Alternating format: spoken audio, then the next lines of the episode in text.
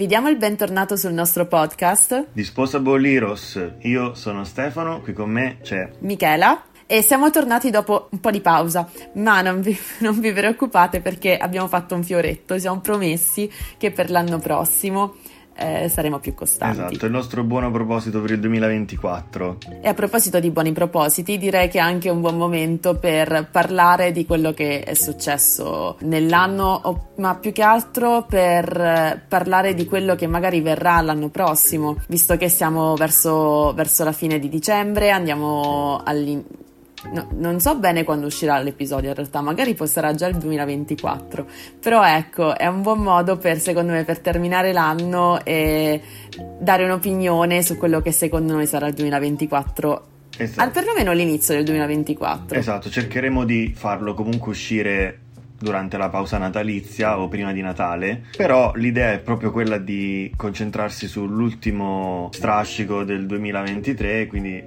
sul periodo che ci ha accompagnato in questi mesi per analizzarlo, tant'è che abbiamo preparato delle domande che serviranno da pretesto per affrontare alcuni argomenti e a cui risponderemo nella seconda parte del podcast, ma che servono anche per cercare di capire cosa aspettarci da questo inizio 2024. Per cui restate con noi fino alla fine per scoprirlo. Intanto direi di iniziare come al solito dalle 5 notizie più importanti del momento perlomeno quelle che secondo noi sono le 5 notizie più importanti del momento dall'industria della moda. Inizierei, Ste, dicendo la prima, ovvero continua il Toto calcio, Toto sì, le... direttori creativi. Ormai è diventato un Insomma, centro c'è stato sì, esatto, ma noi lo, l'avevamo già detto questo.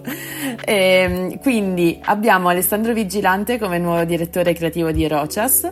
La sua prima presentazione sarà eh, a Parigi a febbraio, ma il suo esordio in passerella sarà soltanto a settembre, quindi con la Spring Summer 2025.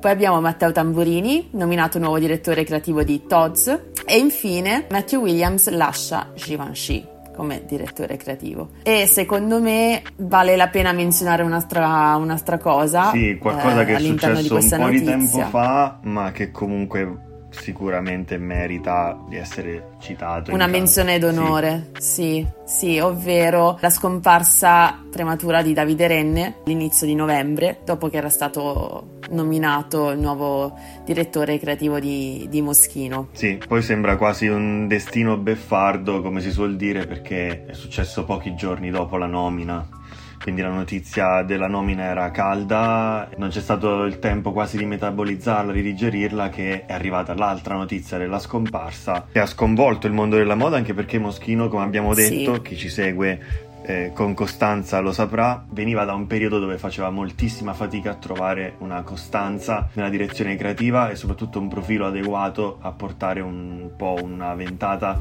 di aria fresca che al tempo stesso fosse in linea con i pilastri del brand. C'erano state queste... E l'abbiamo visto anche dall'ultima sfilata che ha presentato, insomma. Sì, poi c'erano state anche queste collaborazioni con dei co-designer, dei guest designer, così mm-hmm. li avevano chiamati. Anche molto carine alcune cose, le abbiamo discusse. Se non l'avete ascoltato, sì. recuperatevi gli episodi precedenti dove ne parliamo. Però è qualcosa che ci ha sicuramente toccato e da appassionati sconvolto. Sì, anche perché anche, era giovanissimo, sì. cioè è stata veramente eh, una, una notizia scioccante. Esatto assolutamente. Quindi questo per quanto riguarda eh, il famigerato Toto Calcio, Toto Scommesse e i direttori creativi. Poi c'è un'altra notizia che riguarda Miu Miu, la vuoi dire sempre tu Miki? Sì, non so se siete a conoscenza di questa cosa, ma List ogni anno pubblica un, un rapporto dove eh, elenca le tendenze dell'anno, il brand dell'anno, la persona dell'anno, la supermodella dell'anno e così via.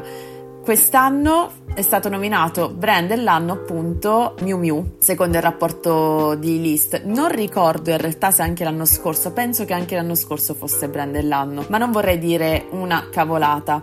Comunque sia, sappiamo benissimo che Miuccia di nuovo colpisce. Ci vede anzi, lungo. Miuccia colpisce ancora. Sì, sì. Lei ci vede, ci vede veramente lungo. E... A parte che è la sciura per eccellenza, ma lei si riconferma una delle donne più importanti nel mondo della moda e Miu Miu adesso sta vivendo davvero un momento di grande successo. Sì, complice anche. E questo ci dà lo spunto. Sì, sì. Ci dà lo spunto per parlare anche di un'altra cosa. Sì, volevo agganciarmi dicendo complice anche tutto il successo che abbiamo visto nell'ultimo anno del revival Y2K degli anni 2000, serie come Euphoria che hanno spinto tantissimo tutti questi trend, tra cui molti capi e accessori realizzati da Miu Miu che erano diventati virali su TikTok, eh, le generazioni più giovani seguono molto da vicino queste tendenze, quindi non mi meraviglia che mm-hmm. proprio Miu Miu sia stato nominato brand del momento. Quello che eh, approfitterei a questo punto di mh, mm, inserire come notizia bonus collegata è invece un brand che per tanto tempo è rimasto un po' in sordina, soprattutto negli ultimi periodi, che è Supreme. Chissà che con la collab annunciata con Cortez possa tornare alla ribalta, eh, possa avere un po' un revival, soprattutto perché Cortez è un brand brand, per chi non lo conoscesse, con una fanbase molto molto attaccata, è proprio il caso di dirlo, quasi fanatica. Mm. Ehm, sì, brand sì. britannico e nasce e proviene dal, dalla strada, dal mondo della drill, dalla musica e quindi è una collab dove entrambi ci guadagnano secondo me. Supreme in risonanza, senza dubbio, e Cortez in sapere del settore moda, diciamo così,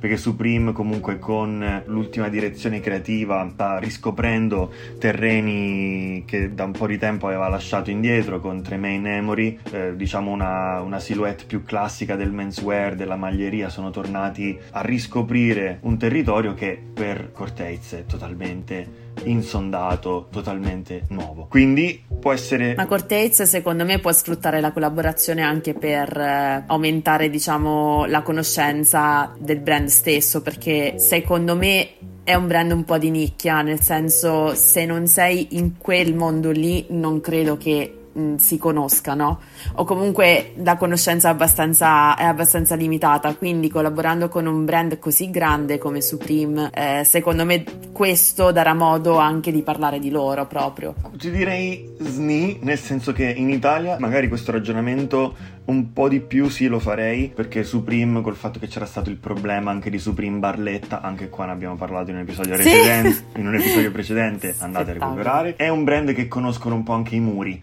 per tutti i falsi che erano stati prodotti, eccetera. Invece Cortez sì. in Italia deve ancora, mm, ci sono dei negozi che lo stanno spingendo, delle realtà di piccole boutique, eh, medio-grandi anche, che sono vicine al mondo dell'influenza musicale che lo stanno portando, i ragazzi in primis si stanno avvicinando, però ancora non è così affermato. Dall'altro eh, lato, esatto, però, per su quello, Instagram ha tantissimi follower il brand. Io credo che stiano sui 900.000, forse sfiora un milione di follower. Quindi, comunque, la risonanza c'è, però Supreme è un po' come si suol dire, il Pandoro, il panettone a Natale, no? Si sta sempre bene, piace a tutti, lo conoscono tutti, e invece Cortez sicuramente si può trarre anche in questo senso.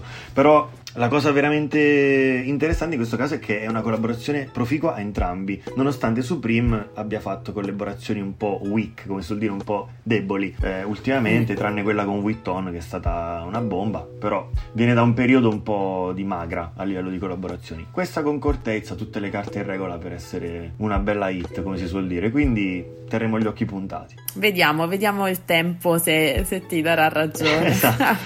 Stefano, grande sostenitore di questa, di questa colla. Eh.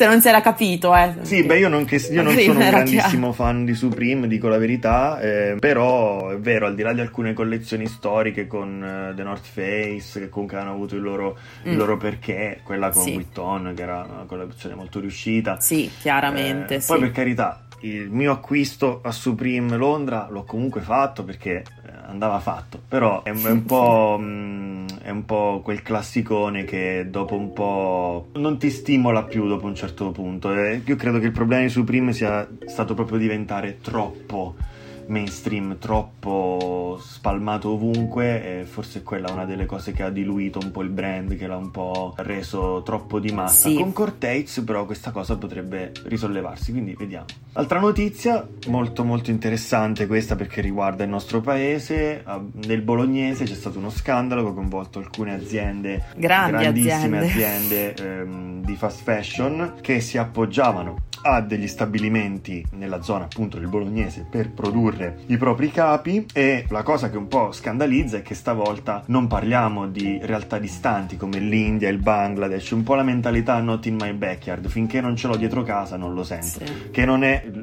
nostro approccio perché noi in realtà siamo proprio del parere opposto a questo, ovvero che dovremmo sentire i problemi sì. anche se non ce li sì. abbiamo dietro casa. Però di solito quello che succede è questo. E invece in questo caso ce l'abbiamo dentro casa perché in India e in Bangladesh i lavoratori stanno finalmente lottando per vedere i propri diritti riconosciuti e li stanno rivendicando.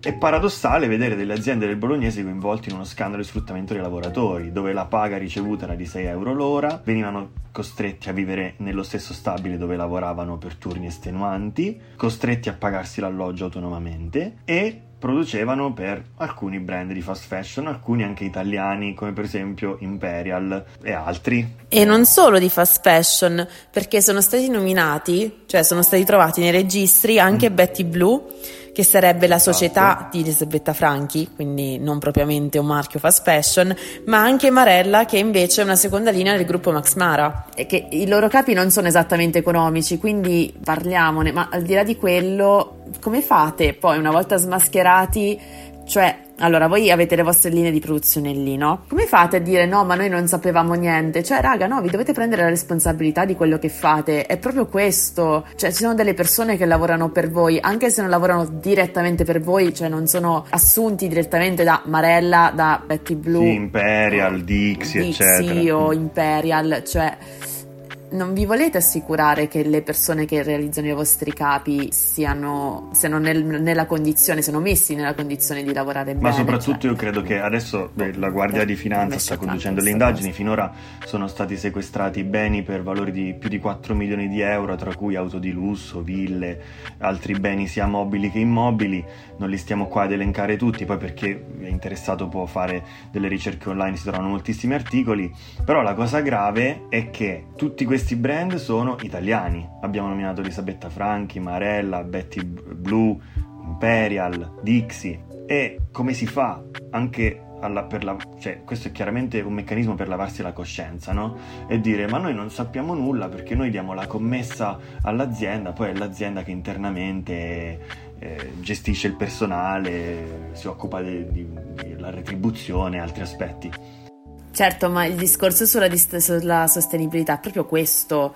Non, non, ti puoi più sciacquare le mani sulle colpa dell'azienda che li aveva assunti. Certo. Assolutamente no. Tu sei il marchio, tu commissioni queste cose, sei tu che ti devi accertare sia la provenienza delle materie prime e va bene, è un, è un processo lungo, difficile, tortuoso, eccetera. Ma, ma, ma i lavoratori è molto più semplice poter contro- poterne controllare le condizioni sì, basterebbe un cioè, no, modello di impresa trasparente, ma soprattutto quello che volevo arrivare a dire con questo ragionamento è è una scusa che non sta in piedi perché nel momento in cui io commissiono determinate partite di prodotti eccetera che sono quindi vestiti, accessori, borse, l'azienda mi farà un preventivo. Se questi prezzi sono stracciati, qualche domanda mi dovrebbe, qualche dubbio eh, mi dovrebbe venire, cioè per una semplice logica di costo rispetto alla qualità, rispetto al ricarico che c'è sopra. Quindi non ci si può lavare certo. le mani in questo modo, in questo modo qui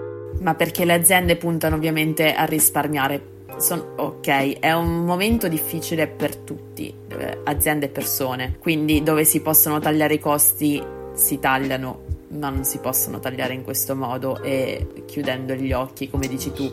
Com'è possibile che un pantalone che tu vendi a 150 euro tu lo paghi 5 euro? Assolutamente, non è... Non in che senso? Non è, non è assolutamente tollerabile. Eh, adesso saranno avanti le indagini e mentre su alcuni brand non è possibile dimostrare che i manager delle società fossero al corrente, c'è stata una... Bah. Intanto i manager una, una, approvano, una... quindi di, difficile non stata... fossero al corrente. Come dici tu, due esatto. calcoli non se li fanno. Sì, sì, boh, tant'è che so le indagini io. finora hanno portato all'arresto di una donna eh, di nome Yi Chen, scusatemi, credo di averlo pronunciato bene, ma perdonatemi se ho sbagliato la pronuncia, e c'è anche un uomo, eh, un tale di nome GXI, eh, indagato ed è uscita fuori questa frase dobbiamo tirare fuori una linea per Witton, che quindi lasciava intendere un coinvolgimento magari anche di player ben più... Eh, no? di, di, linee, come dicevi anche tu prima, Miki, no? non solo del fast fashion, ma anche che ci affacciamo sul mondo del lusso. Però non ci sono le, le prove per eh dimostrare beh, quest- sì. attualmente questo coinvolgimento. Per cui eh, dobbiamo vedere da vicino come si svilupperà la vicenda nei prossimi mesi. Sicuramente ci saranno degli aggiornamenti e degli articoli al riguardo. Mi auguro, perché non, spero che questa storia non verrà lasciata nel dimenticatoio. Assolutamente, ecco. anche perché eh, ci riguarda da vicino, la, la, la filiera italiana ha la reputazione che ha per una serie di motivi tra cui però anche quello della manodopera e quindi è giusto che la manodopera venga, riceva il corrispettivo giusto, condizioni di lavoro eque e corrette per tutti. Sembra assurdo dover fare questi discorsi nel 2023, però questo, questo è. Poi passando su altre notizie, c'è anche un sodalizio a quanto pare tra Kanye West e Gosha Rubczynski. Credo che Ye non abbia bisogno di presentazioni, ma tantomeno Gosha.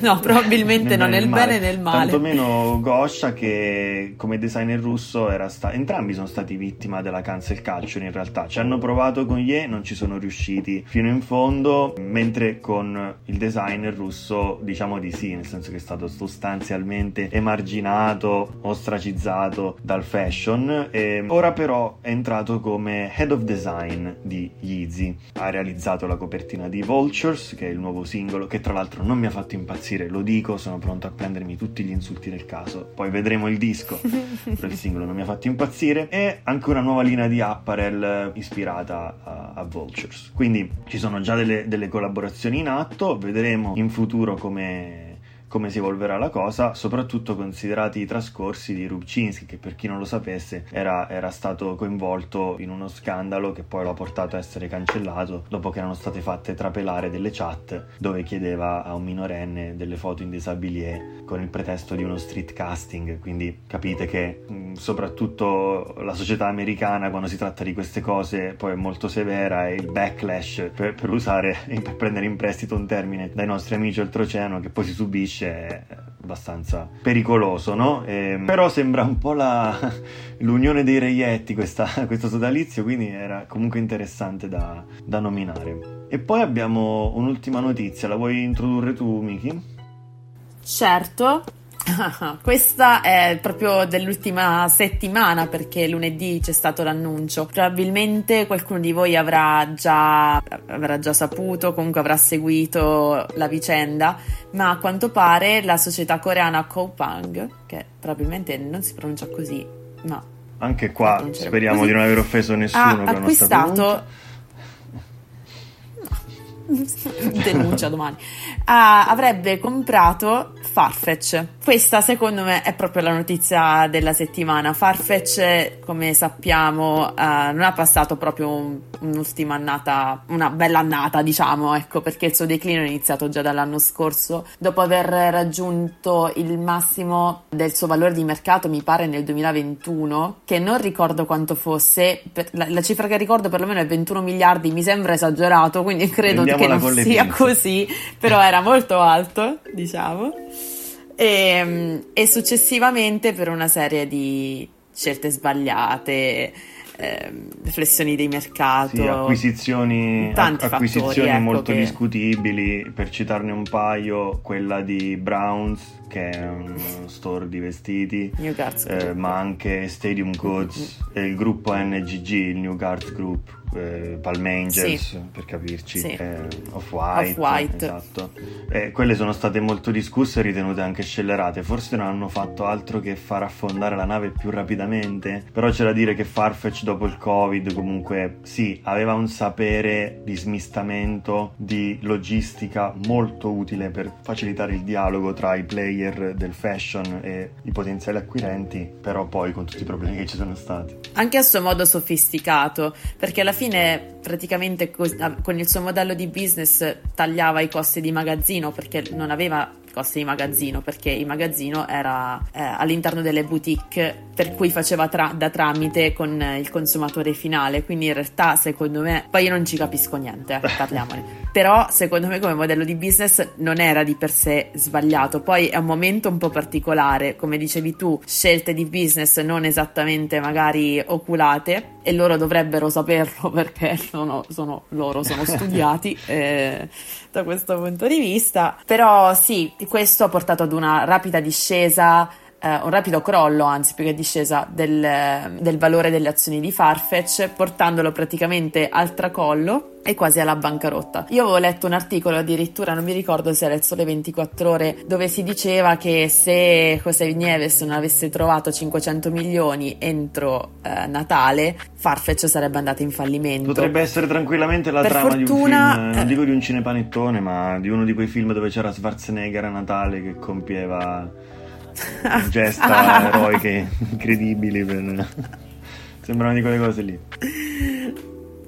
E insomma, alla fine è arrivato il Salvatore della Patria, ehm, impersonato da impersonata, non so, da questa azienda eh, coreana che è gigantesca, nel senso che loro sono l'Amazon esatto, coreano. Sì sono davvero addirittura sono davvero forniscono grandi. la spedizione gratuita adesso... eh, per eh, beni del valore anche di un euro cioè di un, di un, dollaro. Te lo portano a casa anche il latte prodotti sì raga però comunque questa cosa non è sostenibile cioè ve lo dico non, non, ci, non le a comprare al supermercato. Io ho visto la, la, pubblicità adesso mi arriverà una cease and desist di Kupanga domattina è ovvio. Però eh, ho visto la pubblicità se non l'hai vista cioè invito chiunque ad andarsela a vedere con la scusa col pretesto che è comodo che è pratico che è bello bello, torno da lavoro, non voglio fare spesa, ordino quello che mi serve per domattina a colazione sull'app e me lo portano nel contenitore che mantiene la freschezza, le proprietà organolettiche. Ma stiamo scherzando, il latte fresco, le, le uova. Ma... Voi immaginatevi questi poracci che fanno i corrieri che impazziscono per portare una,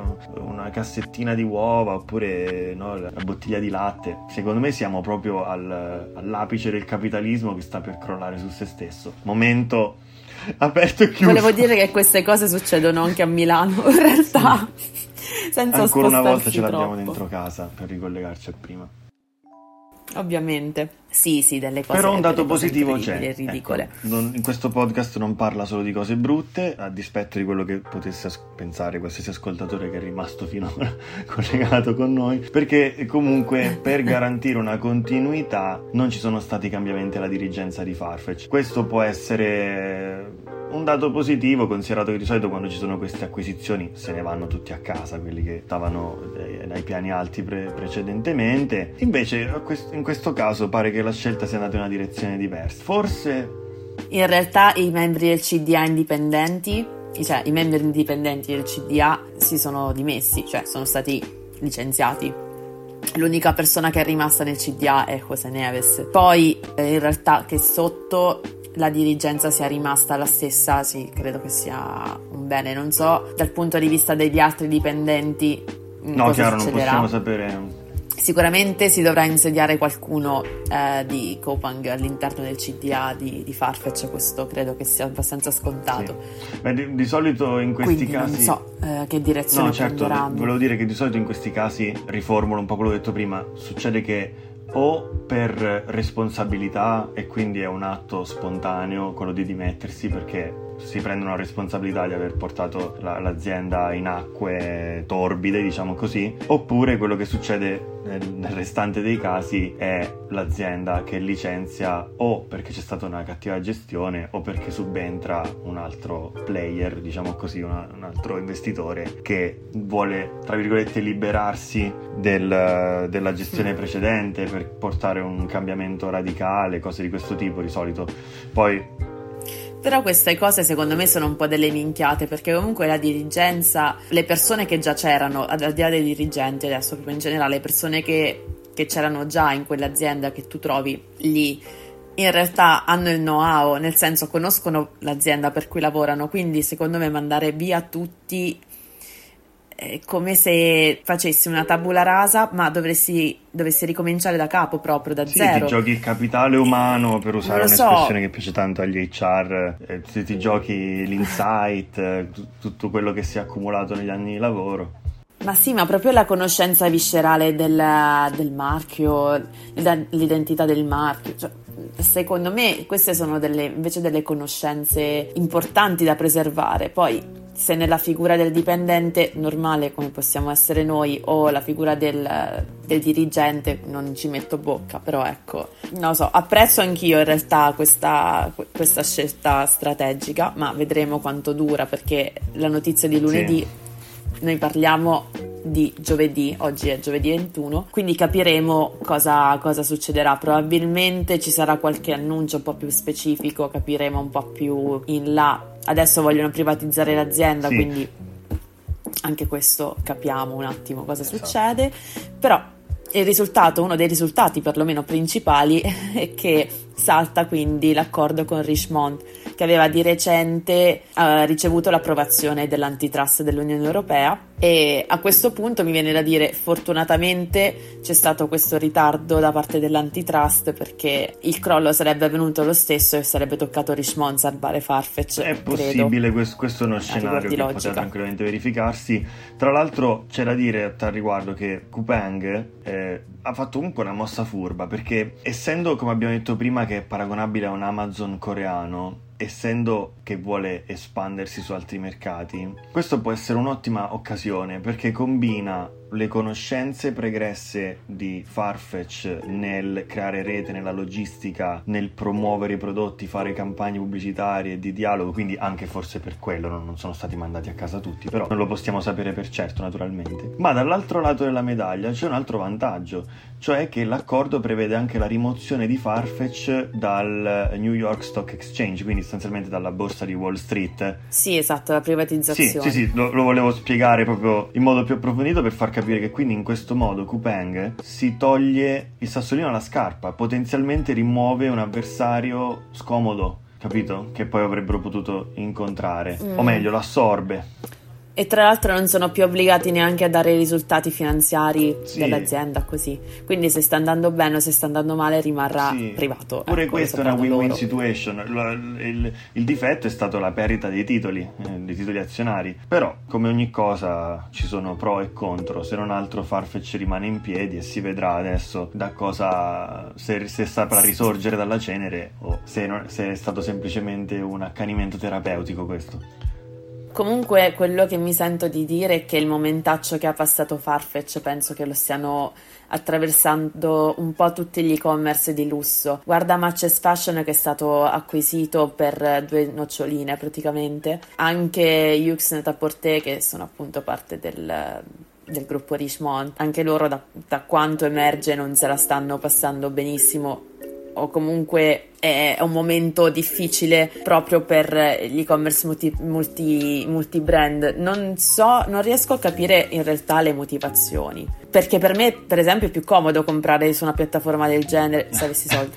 Sarebbe più comodo comprare su una piattaforma del genere che mi riunisce tre o quattro brand che mi piacciono, comprare tutti insieme e via. Cioè, io l'avevo detto forse in qualche puntata precedente che sono una grande fan di Farfetch. Mi, mi piaceva molto, anche come selezioni. Sì, di brand, selezione di articoli mi piaceva molto, quindi non, non, riesco proprio a capire quali siano le motivazioni che spingono magari le persone ad acquistare dal brand direttamente rispetto che utilizzare questi Ma, siti. Forse il problema è proprio i soldi, come, come, come volevo dire rispetto a quello che hai detto poco fa. Eh, perché è vero che si spende ancora molto investiti, il settore della moda comunque ha fatturato tanto e i dati lasciano intendere una possibile crescita, però è vero anche che questi dati nascondono secondo me delle falle nel sistema, nel senso che è stato, è stato dimostrato un aumento della spesa per il singolo capo quindi della spesa media per gli acquisti, però una riduzione del guadagno complessivo delle aziende che lavorano nel settore moda. E questo è stato associato a un cambiamento delle abitudini di acquisto, dei trend, però secondo me è anche dovuto a un'altra, fa- un'altra cosa che poi è qualcosa che abbiamo citato anche negli episodi precedenti, cioè i soldi in primo luogo. Per poter acquistare c'è bisogno di quelli, quindi essendo che si sono aumentati i prezzi dei singoli articoli per via di tutto